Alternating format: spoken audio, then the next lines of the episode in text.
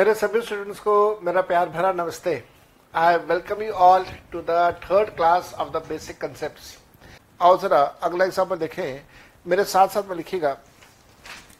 मेरे साथ साथ में लिखिएगा। अज्यूम इन द अब example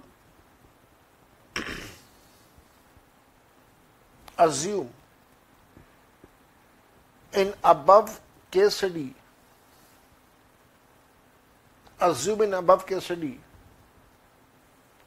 mister J and A limited, दोनों ऑर्गेनाइजेशन में एक मिस्टर जे है, एक में ए लिमिटेड है। Mister J and A limited are in are in different states and rate of central sales tax is two percent आपको मैंने ये बात समझाई थी लास्ट क्लास में कि जहाँ पे एक ही स्टेट के अंदर हो तो वहाँ तो आपका लोकल सेल्स टैक्स लग जाएगा। लेकिन जहाँ पे दो स्टेट्स इन्वॉल्व हो जाए, वहाँ पे लोकल सेल्स टैक्स नहीं होगा, वहाँ पे हमारे पास लग जाएगा सेंट्रल सेल्स टैक्स और फिर अगर आप यहाँ पे ऑब्ज़र्व करें, पिछले एग्ज़ाम्पल के अंदर मैंने आपको लिखवाया था कि ये दोनों के दोनों एक ही स्टेट के अंदर हैं। They both are from the same state अब मैं आपको ये कह रहा हूँ कि ये दोनों सेम स्टेट से ना होगे ये दोनों डिफरेंट स्टेट से हो तो क्या होगा? सेम स्टेट में हो तो क्या होगा? वो बता दिया। डिफरेंट स्टेट में हो तो क्या होगा? आओ कैलकुलेशन स्टार्ट करते हैं। मेरे साथ साथ में कैलकुलेशन स्टार्ट कीजिएगा। मिस्टर जे के पॉइंट ऑफ़ व्यू से तो कैलकुलेशन सेम रहेगी। उसमें तो कैलकुलेशन में कोई फ़र्क नहीं आएगा। छोटा सा एक फ़र्क आएगा। ध्यान से देखिएगा क्या होगा। मिस्टर जे के पॉइंट ऑफ़ व्यू से cost plus profit cost plus profit दस हज़ार। एक्साइज ड्यूटी साढ़े बारह परसेंट के हिसाब से बारह सौ पचास। दोनों को ऐड कर दें।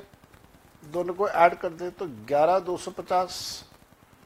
और उसके बाद ये आया आपके पास टोटल उसके बाद यहाँ पे सेंट्रल सेल्स टैक्स लगेगा दो परसेंट का। तो ग्यारह दो सौ पचास का दो परसेंट अगर आप कैलकुलेट करेंगे तो कितना आएगा? ग्यारह दो सौ पचास का दो परसेंट आता है दो सौ पच्चीस। दो सौ पच्चीस को अगर हम, आप यहाँ पे जोड़ देंगे तो आपके पास अमाउंट कितना आएगा? आपके पास अमाउंट आएगा double one four seven five. अब आप आइए, अब आप आइए कैलकुलेशन करिए, मिस्टर जे के पॉइंट ऑफ़ व्यू से, वो तो है। अब आप कैलकुलेशन करिए ए लिमिटेड के पॉइंट ऑफ़ व्यू से। ए लिमिटेड के पॉइंट ऑफ़ व्यू से। याद रखिएगा cost of compressor cost of compressor cost of compressor cost of compressor कितना होगा? इसके अंदर आपने ऐड करना होगा एडिशनल कॉस्ट इसने ऐड करना होगा यहाँ पे एडिशनल कॉस्ट एडिशनल कॉस्ट दिया हुआ है चौबीस हज़ार का। यहाँ पे प्रॉफिट का अमाउंट ऐड करेगा, जो कि दिया हुआ है सत्रह हज़ार का। हमारे पास टोटल अमाउंट आ जाएगा। हमारे पास यहाँ पे टोटल अमाउंट आएगा। इस टोटल अमाउंट के ऊपर एक्साइज ड्यूटी कैलकुलेट होगा साढ़े बारह परसेंट के हिसाब से। फिर टोटल अमाउंट आएगा। और ये जो टोटल अमाउंट अब आएगा, इसके ऊपर आप लोकल सेल्स टैक्स कैलकुलेट करेंगे पाँच परसेंट के हिसाब से। आपके पास यहाँ पे सेल प्राइस आ जाएगा। इसको अगर मैं लिखूं यहाँ पे तो ये सेल प्राइस आ जाएगा आपके पास। जरा कैलकुलेशन कर, कर, करते हैं revenue of central government central government का रेवेन्यू एक्साइज ड्यूटी का. सेंट्रल गवर्नमेंट का रेवेन्यू एक्साइज ड्यूटी का. मिस्टर जे और ए लिमिटेड दोनों का आउटपुट टैक्स मिस्टर जे का आउटपुट टैक्स अभी निकाला हम लोगों ने। ये रहा 1250 तो 1250 इसका इनपुट कितने का? इनपुट टैक्स कितने का? कोई डाटा नहीं है तो ज़ीरो ले लिया। तो यहाँ पे आ जाएगा 1250 अब ए लिमिटेड के पॉइंट से अगर हम लोग बात करें तो ए लिमिटेड का इनपुट 1250 बनेगा लेस होगा। ये वाला अमाउंट जो जे का आउटपुट है, वो ए का इनपुट बन जाएगा। तो जे का आउटपुट ए का इनपुट 1250 रुपए यहाँ पे लेस होगा। कहाँ से लेस करेंगे? इसके ए के आउटपुट में से इसको आप लेस कर देंगे। ठीक होगी ये बात? यहाँ तक कोई दिक्कत नहीं। अब आएगी मेन परेशानी, जिसकी वजह से मैंने ऊपर फिल द ब्लैंक छोड़े हैं। जिसकी वजह से मैंने ऊपर फिल द ब्लैंक छोड़े हैं। ध्यान से देखिएगा revenue of state government state government का रेवेन्यू स्टेट गवर्नमेंट का रेवेन्यू कहाँ से आएगा? सेल्स टैक्स से आएगा। सेल्स टैक्स से आएगा। Mister J mister J,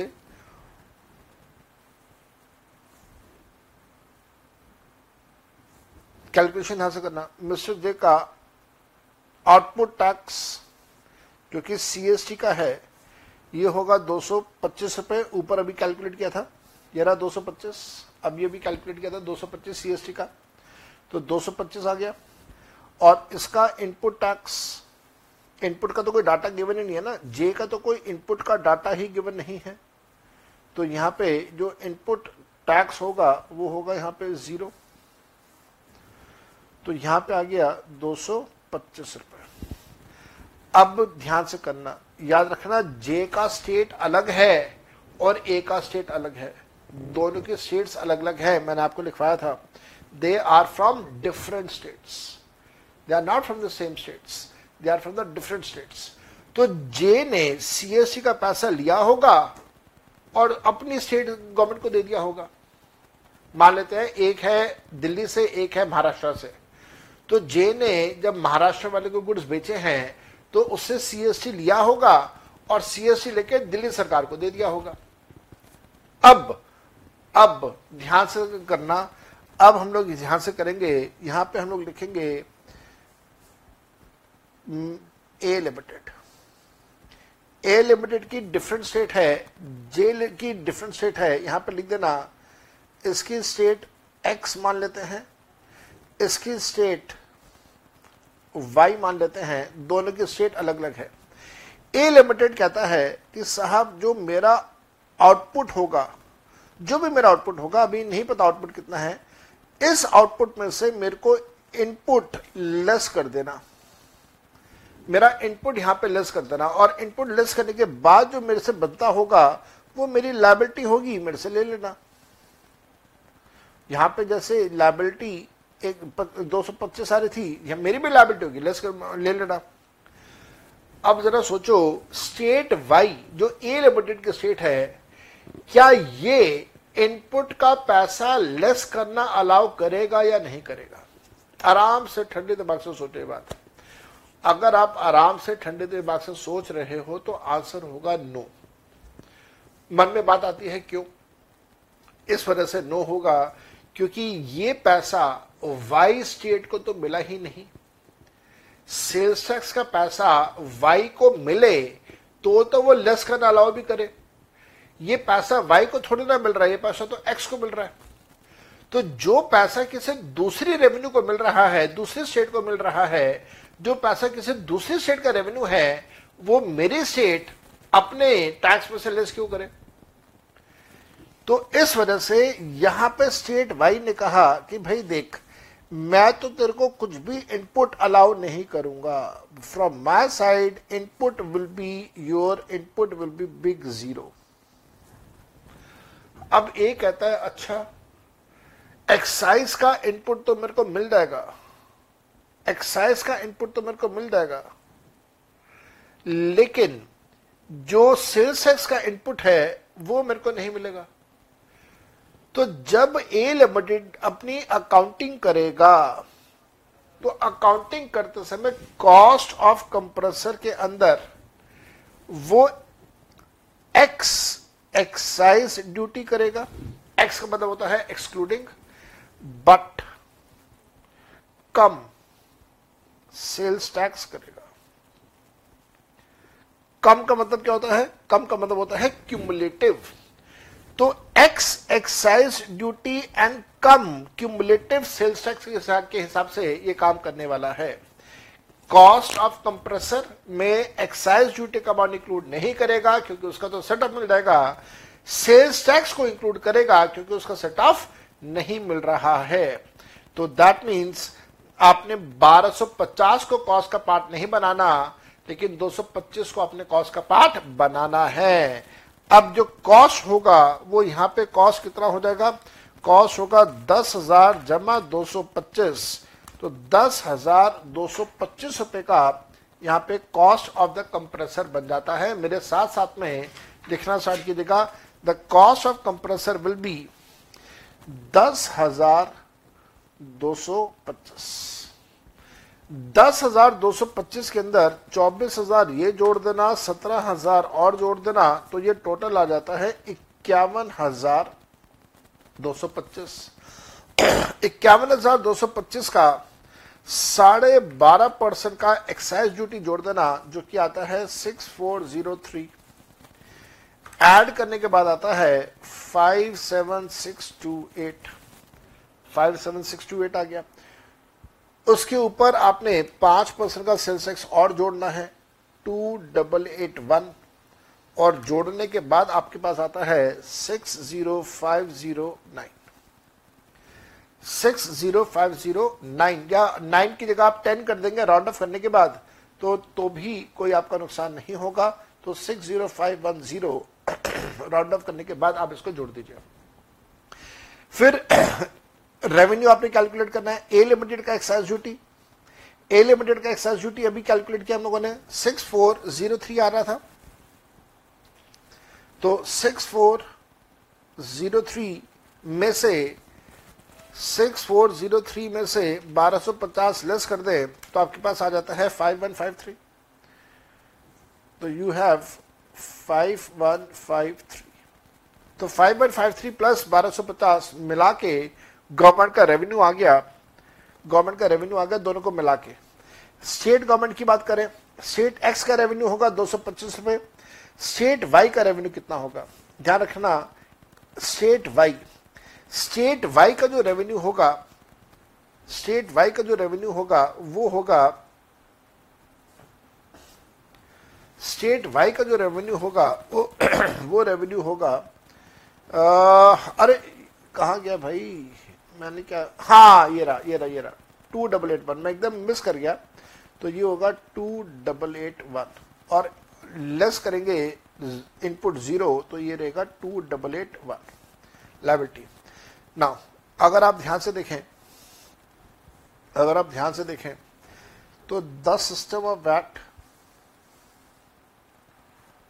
the system of VAT value added tax was introduced. Was introduced to reduce or to cancel or to nullify or to nullify cascading effect. In 1986 in 1986 did not produce effective did not produce effective results.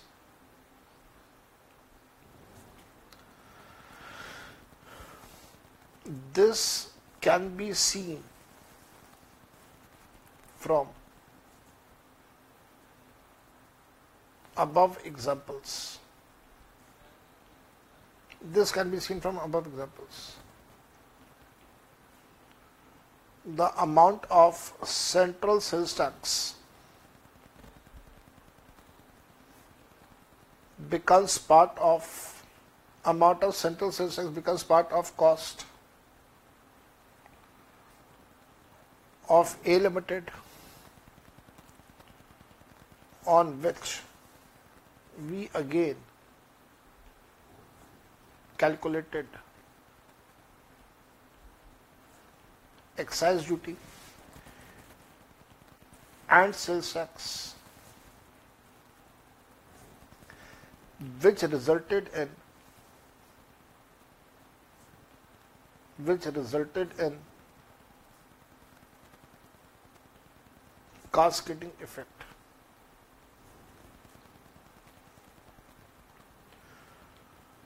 Now, to nullify the impact of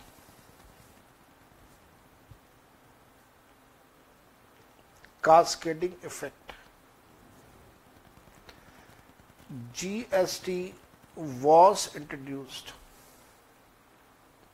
GST was introduced in India